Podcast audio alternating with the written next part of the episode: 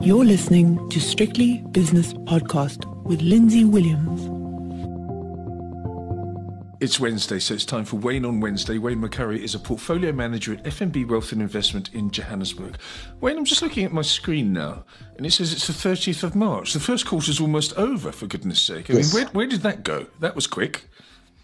That was quick. And when you look at the opening balances and the closing balances and ignore everything in between, swear there wasn't a war going on. No, no, no war, no rising interest rates, no rising inflation. Nothing. Every no, nothing's happened. It's been swept under the carpet. But to be fair, we did say that if you look historically, most geopolitical events, unless it's something like the Second World War or whatever, uh, or something really Yeah. serious, most of them are swept under the carpet, metaphorically speaking. Yes, yes, very much so. They're not, they haven't got a long term lasting effect on anything. Look, this is a little bit different to, let's say, the Balkan War or the Afghanistan War or the Gulf Wars, because there are, certainly for South Africa, there are more strategic exports, imports involved. Now, it's, very interesting, actually, because South Africa as a country has benefited enormously from this war. Yes. Now, a very simple, a very simple statistic. On coal, we're a big coal exporter. If it wasn't for Transnet, we would be a bigger coal exporter. But we are getting just on price, as I said, unfortunately, not on volume, but just on price, we are earning as a country double what we're paying out extra on the oil price. And that's just coal. That's not iron ore. That's not the PGMs. That's just coal. Yes. So as a so you see it in the rand, obviously, and and and and lucky enough, we'll see it obviously in our balance of payments and in government revenue. But as a consumer, you know, you and I don't don't sell uh, coal and platinum group metals. We just buy oil, buy petrol. So it's very very detrimental. This war is very detrimental to us as consumers, and that's just the one aspect. You also got food. Food inflation is clearly going up quite significantly other interesting fact, you know, when you listen to the, when you watch the foreign news and that, uh, the implications of this war is going to be a huge increase in the price of vegetable oil. You know, the, the price might go up, but South Africa's actually doesn't need any, any imports of vegetable oil. We actually produce enough here ourselves Right. um, we don't produce enough wheat. So we got to import wheat, and obviously a lot of that wheat comes from Russia and Ukraine. But we've already got the next year's supply is already in South Africa. So when this war, when there's some res- proper resolution on this war, and the oil price drops and the coal price drops and all the PGMs drop, etc., etc., as a country, we sup- surprisingly enough be worse off because you know, lots of people ask me, why is the Rand strong? Well, that's the one reason I've been explaining. The second reason is in relation to other emerging markets, we standing out as, you know, as the top pick almost, because no one's going to buy anything in Eastern Europe now. You know, countries like Turkey and that, they've got 60% inflation rate. So people are coming to South Africa and they're bringing the money in here because on a comparative basis, we're actually looking quite good. I think the trick now is to have a look at what's happened and what's, what's happened, particularly to energy, which is the major driver and the major component of various commodity indices, uh, Wayne. And you can see that uh, uh, Brent crude oil is up 81, to be precise, 81.89% year on year. So that's quite a lot. You look at coal and it's up uh, 178.1% year, year on year. So what I think is going to be the trick here, if you are a commodity stock investor, you've got to say, okay, when the war calms down and when interest rates have risen or have continued to rise and the the world economy has hasn't suffered the shock that many people think it's going to um, or predict it's going to uh, suffer, which commodities are going to do well and how will South Africa fare? It's a very, very complicated commodity basket we've got at this time. Yeah, but look, when this when there is some sort of resolution on this war, commodity prices are coming down sharply. You know, you could see oil. Quite honestly, in a year's time, I wouldn't be surprised if oil is eighty, if not a little bit lower than eighty. It just wouldn't surprise me at all because there's no actual shortage of oil. Uh, PGMs, I mean, they will come off the high, especially palladium, I mean, platinum didn't really go up all that much. But PGM, the, the longer term outlook still actually looks quite quite favorable.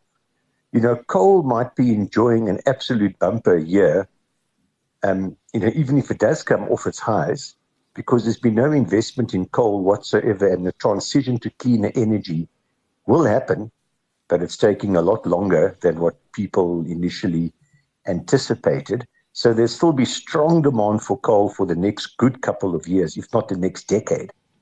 Um, so coal should actually still be quite a good commodity to own. Gold, I'm not. I've never been keen on gold, so I don't even want to comment. Okay. On gold, but you know, so and, and iron ore, um, global economic growth is clearly slowing down, and I think there's actually be some downward revisions to global economic growth, not just because of the war, because of the inflation and interest rate implications of this higher oil price, even though I think it is temporary. Um, so global growth is not entirely supportive of general commodities, uh, you know, general industrial commodities. If you're a government minister, wouldn't you sit down with your team, with your fellow cabinet members, and say, what is South Africa good at? And you'd have to say, well, it's good at commodities because they have we've been blessed with them. They're under the ground. It's an yes, accident. Yeah, yeah. We've got them, yeah. And we're good mm. at tourism. Now, I don't know about you, but I live in Europe and I can get on a train and in, in, in two and a half hours I'm in Paris. A nice fast train which has got a bar and yeah. a, a, comfortable seat and everything. There's no infrastructure in South Africa when it comes to public transport and especially not rail. And that whole rail thing about the we haven't taken full advantage of this massive rally in Ooh, these in, terrible, the, in yeah. these in these bulk commodities. Why don't they just sit down yes, and say, "Where's the revenue going to come from?" Okay, commodities are cyclical and these prices are not going to last, but they will come back again. But so let's time, get this rail fine, thing. Yeah, let, us get this. Yeah. Let's get this thing sorted out. It just seems so but simple that was to me. Exactly the same. That was exactly the same in the last commodity cycle. Let's say leading up to 2008. Mm. Um, Remember, the Rand then strengthened in 2002, wasn't it 15 or 16? And it strengthened to 650 on the back of the, the, the China, you know, super cycle story at, at the time. And we still couldn't export enough iron ore and coal because of, of, of railways. And I mean, as we've spoken about before, and as I've said, also said before, I've got first-hand knowledge of this, experience of this. Yes, it is catastrophic the rail infrastructure. It is truly, along with Eskom, one of the true disasters and failures of the South African government.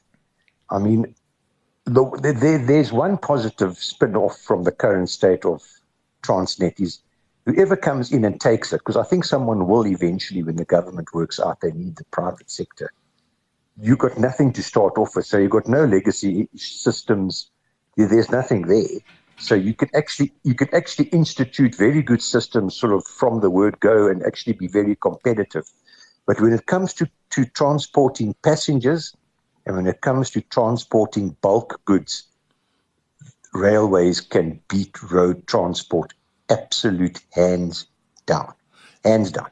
It's my favourite mode of transport, Wayne, and I, I can remember. Uh, this is a bad example, but um, it, it, does illustrate how bad the infrastructure is. I remember you used to be able to get something called the Blue Train. Do you remember from Johannesburg yes. uh, to Cape yes. Town? There was also a private company called Rovos Rail, owned by yes. a chap called Rowan de Vos, I think his name is. Yes. And you used to be able to, to go there. Now, I don't think you can go directly from Johannesburg to Cape Town. You have to stop in some siding or something because of the deterioration of the of the rails themselves, yeah. and because it, now, it's all stolen. As, hmm. Yeah, as far as I know, there's no more Joburg to Cape Town passenger service at all. The the blue train stopped. Well, that's ridiculous. Uh, where I got personal experience, I went on Rovos from Durban up to Johannesburg beginning of December. Yeah. So a couple of months. Whether we could still do it now, I don't know but the you see the state of the infrastructure. I'm going to give you two quick examples. From Durban to Cato Ridge, which is 50 kilometers, you stopped 42 times to get permission to get permission from the network operator, Transnet's control room, to use a little bit of track. Because obviously in the Durban area, there's lots of uh, uh, regional uh, passenger trains, you know, um, what's it, uh, uh, you know, transporting people because that that's still working. And the reason why you got to stop so many times is that the signaling system is non-existent. The driver and the, the coach manager, the train manager, is phoning through to a control room on their cell phone to get permission to cross an intersection or go onto a new piece of track.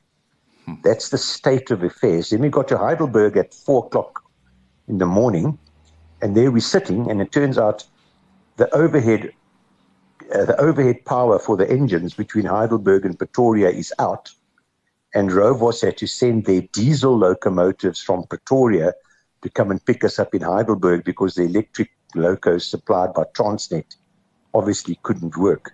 And uh, I mean, just another simple comment.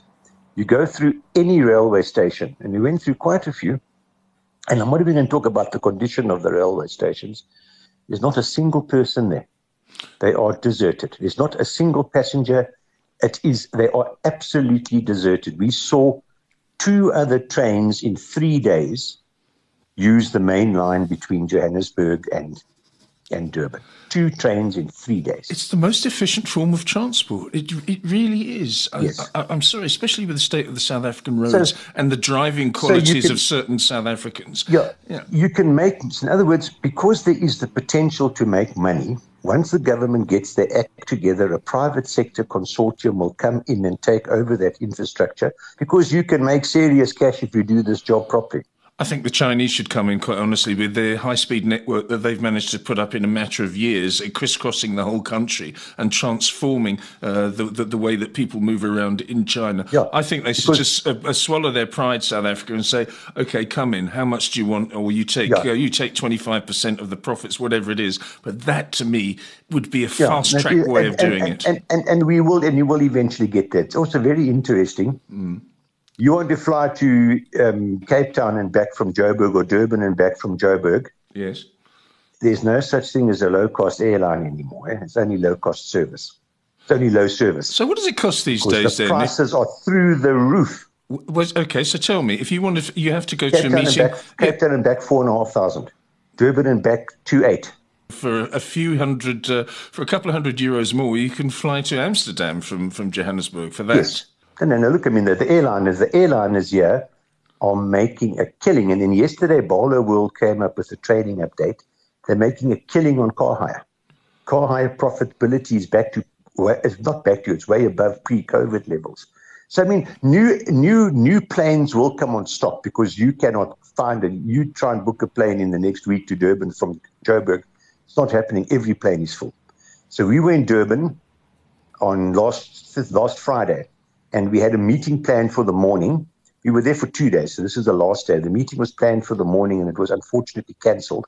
But we knew this at half past seven, and our flight was only at five. So we thought, well, we catch an early flight. There was one ticket available, one way between Durban and Johannesburg, 4,500 Rand one way if you wanted to take that ticket. So guess what? We waited until five o'clock. So, I mean, the airliners in South Africa, Safair, Comair, when they're allowed to fly, CemAir, are making a killing. Yeah, but I also heard somebody saying that because of the pricing that you've you've just uh, described, that somebody said that oh, our Tambo, all the shops have closed down, all the luxury shops, you know, for example, the luxury goods shops and and other other even bookshops have, have, closed down simply because the, the, the volume isn't there.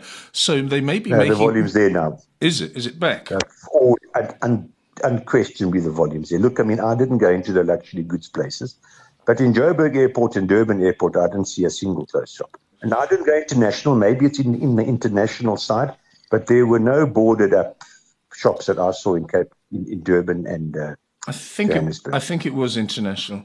Anyway, just one yeah, more thing about the rail very network. well be the case, yeah. Just one more thing about the rail network. This was about ten years ago. It, the the Malays started a long, long time ago. I had a meeting yes. in uh, Helen Zille's office with her, uh, a private meeting, and um, we were chatting away about things. And I said, "Oh, by the way, I was um, driving past, um, driving from Kalk Bay to uh, to Simonstown, and I noticed that there was that a because of the wind, uh, the weather conditions, sand had covered the line. And uh, mm. sure enough, I, I checked and I couldn't take a train from Kalk Bay to Simonstown, which I used to like to do. Um, yes, it's fun, yeah. I go back, and she didn't know this. So she phoned up her transport minister, or the West, her Western Cape uh, transport person, and said, What's going mm. on here? And she didn't know. And he said, Well, I don't know. Just, well, you better find out. That's, that's the hmm. sort of level of communication and lack of care yeah. for the transport system in this yeah. country, your country, rather. Yeah, but I mean, I, I, I drove down to Cape Town and back very recently, two weeks ago. And I, I drove mainly during the day so I could see everything. And the Joburg to Cape Town, the railway line follows the road. I didn't see a single train. Mm. I saw one burnt, what looked like a burnt out train, sort of parking on the side of the railway track, but I didn't see a single functioning train. So, I mean, transport, uh, Transnet employees, was the number 16,000? Because I know the minister went up in front of some parliamentary committee very recently and said of the total they employ, and I think it was 16,000, 4,000 were ghosts. So 20% of their employees didn't actually work there. They just got paid by Transnet. But putting that aside, effectively they should all be ghosts because there's, I mean, other than Sanral, and I'm not sure how Sanral and Transnet interact, but anyway, Transnet, they've only got two lines, eh? And that's the coal line and the iron ore line. That's it. Okay, it's a very sad situation. Wayne, how's your quarter been? No, it's been, it's been all right. Been caught by a Naspers Prosus, unfortunately. Unfortunately, that big fall off, we didn't anticipate that happening. So we were a little bit caught. We're not the only ones, but make no mistake, we were a little bit caught by that fall. I mean, I think these shares are dirt cheap now at these sort of levels. But yeah, so that's that that caught us. Our banking exposure has been too wonderful for words because we've been positive on banks for a long time and they have properly kicked bum, quite frankly. Yes. Over the last while, they've done extremely well. And we're going to get fat dividends over the next six months to a year from banks because they're all seriously over provisioned. And no one, I suppose, no one, no bank has been brave enough yet to pay out the special dividend. But I think that's coming. So we're going to get nice dividends. And earnings growth, even if interest rates go up, but interest rates are probably going to go up another 2.5%, maybe even 3% in total in South Africa, even if they go up and economic growth slows down, the combination of unwinding the bad debt provisions and banks initially make money in a rising interest rate environment because they can reprice our mortgage bonds, stroke overdraft stroke loans immediately, but their funding base only reprices over a long period of time. So they actually make money initially, hey, you got you got guaranteed reasonable earnings growth from the banks for the next year or two. I mean, it's it's it's, it's virtually in the bag. It doesn't. It almost doesn't even matter what the underlying economy does. No, I think as interest rates rise, of course, they, they widen their margins between borrowing and lending. I mean, if, if yes. interest rates are, for example, 0.25 percent, you can't you can't have a, a, a, gap between the borrowing and lending of one and a half percent. Mm. But as interest rates rise, then it becomes more acceptable. So I think margins do go up as well. Maybe yeah, margins go up. But I mean, yeah. but also as as I said, they can when rates go up, they can reprice their debtors immediately, but their creditors are longer duration, so they're only repriced over a time period. So automatically your margins go up quite nicely, in fact. Okay, so we're looking forward to the second quarter, and the second quarter, of course, kicks off on Friday, uh, April the first. But then after that, we get a, a, a whole raft, a whole spate of holidays in South Africa. I th- we've got, I think, Good Friday is April the 15th. Um, so there's that. And then there's Easter Monday. Uh, then after that, there's one on the 27th, and then there's May the 1st as well. Yeah, yeah, so it's, it's going into that funny period. And then June and then, the 16th. And then sell in May and go away, of course, which, uh, of course, that's, yeah. that's fiction, but it, it's. It, and this year it might work because this year it coincides with rising interest rates. Mm. All right. Well, we'll the markets forget forget forget the war. Mm. Markets ignoring this at the moment. Yeah, it's just ignoring this. Yeah, I think it's all um, it's all it's all priced in. The initial shock was there, but uh, no, it's it's, uh, it's it, it, well, obviously there's good reason for it to be brushed aside, but you can't brush aside the humanitarian aspect of the war, but you can I'm brush aside as the economic the, as aspect. As the markets are concerned, yeah. No, exactly. The markets really yeah. don't care about that sort of thing. Wayne, um, I was watching a cooking program on the BBC the other day, and this chap was making a chili con carne. Now I know you like chili con carne. Well, I I, I think yes. you do, um, and yes. it would normally be made with mince, but this chap bought a, a side of brisket and chopped it up into decent sized chunks. Okay, browned the brisket added cumin seeds, coriander seeds, chilies, obviously lots of uh, red onion, sliced red onion, and mixed it all up for a bit. Cooked it for you know four or five minutes to get it all nice and brown and all the flavors together.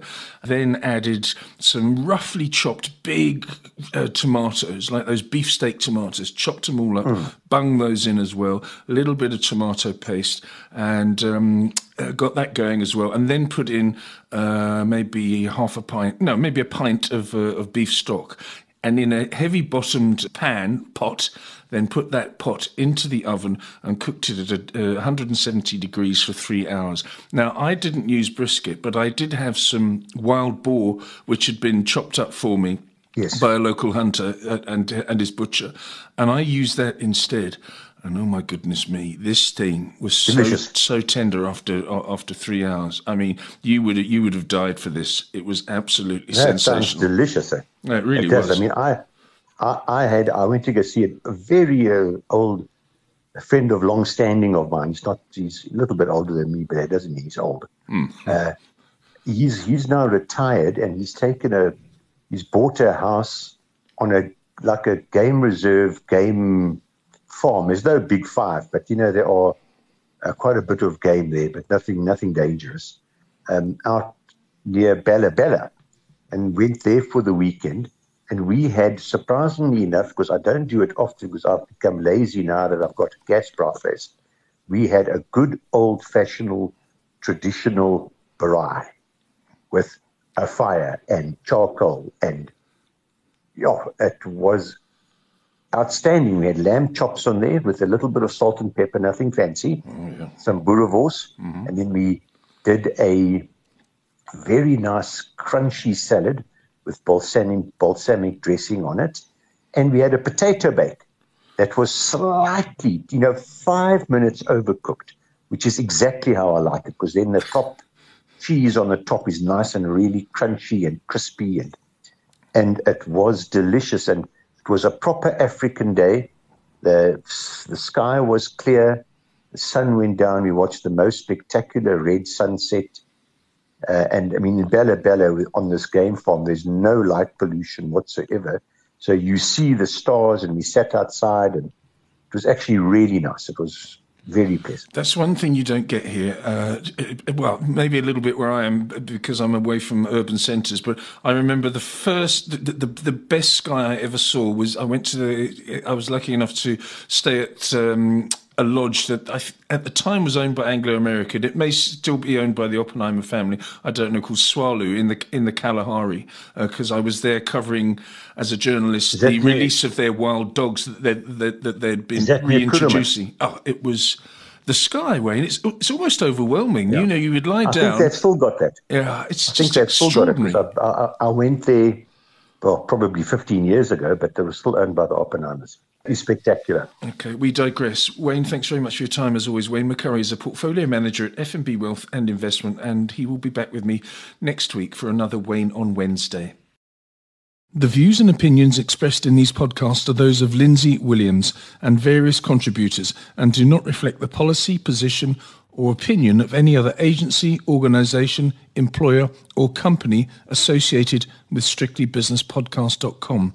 Assumptions made on the analyses are not reflective of the position of any other entity other than the speaker or the author. And since we are critically thinking human beings, these views are always subject to change, revision, and rethinking at any time. Please do not hold us to them in perpetuity.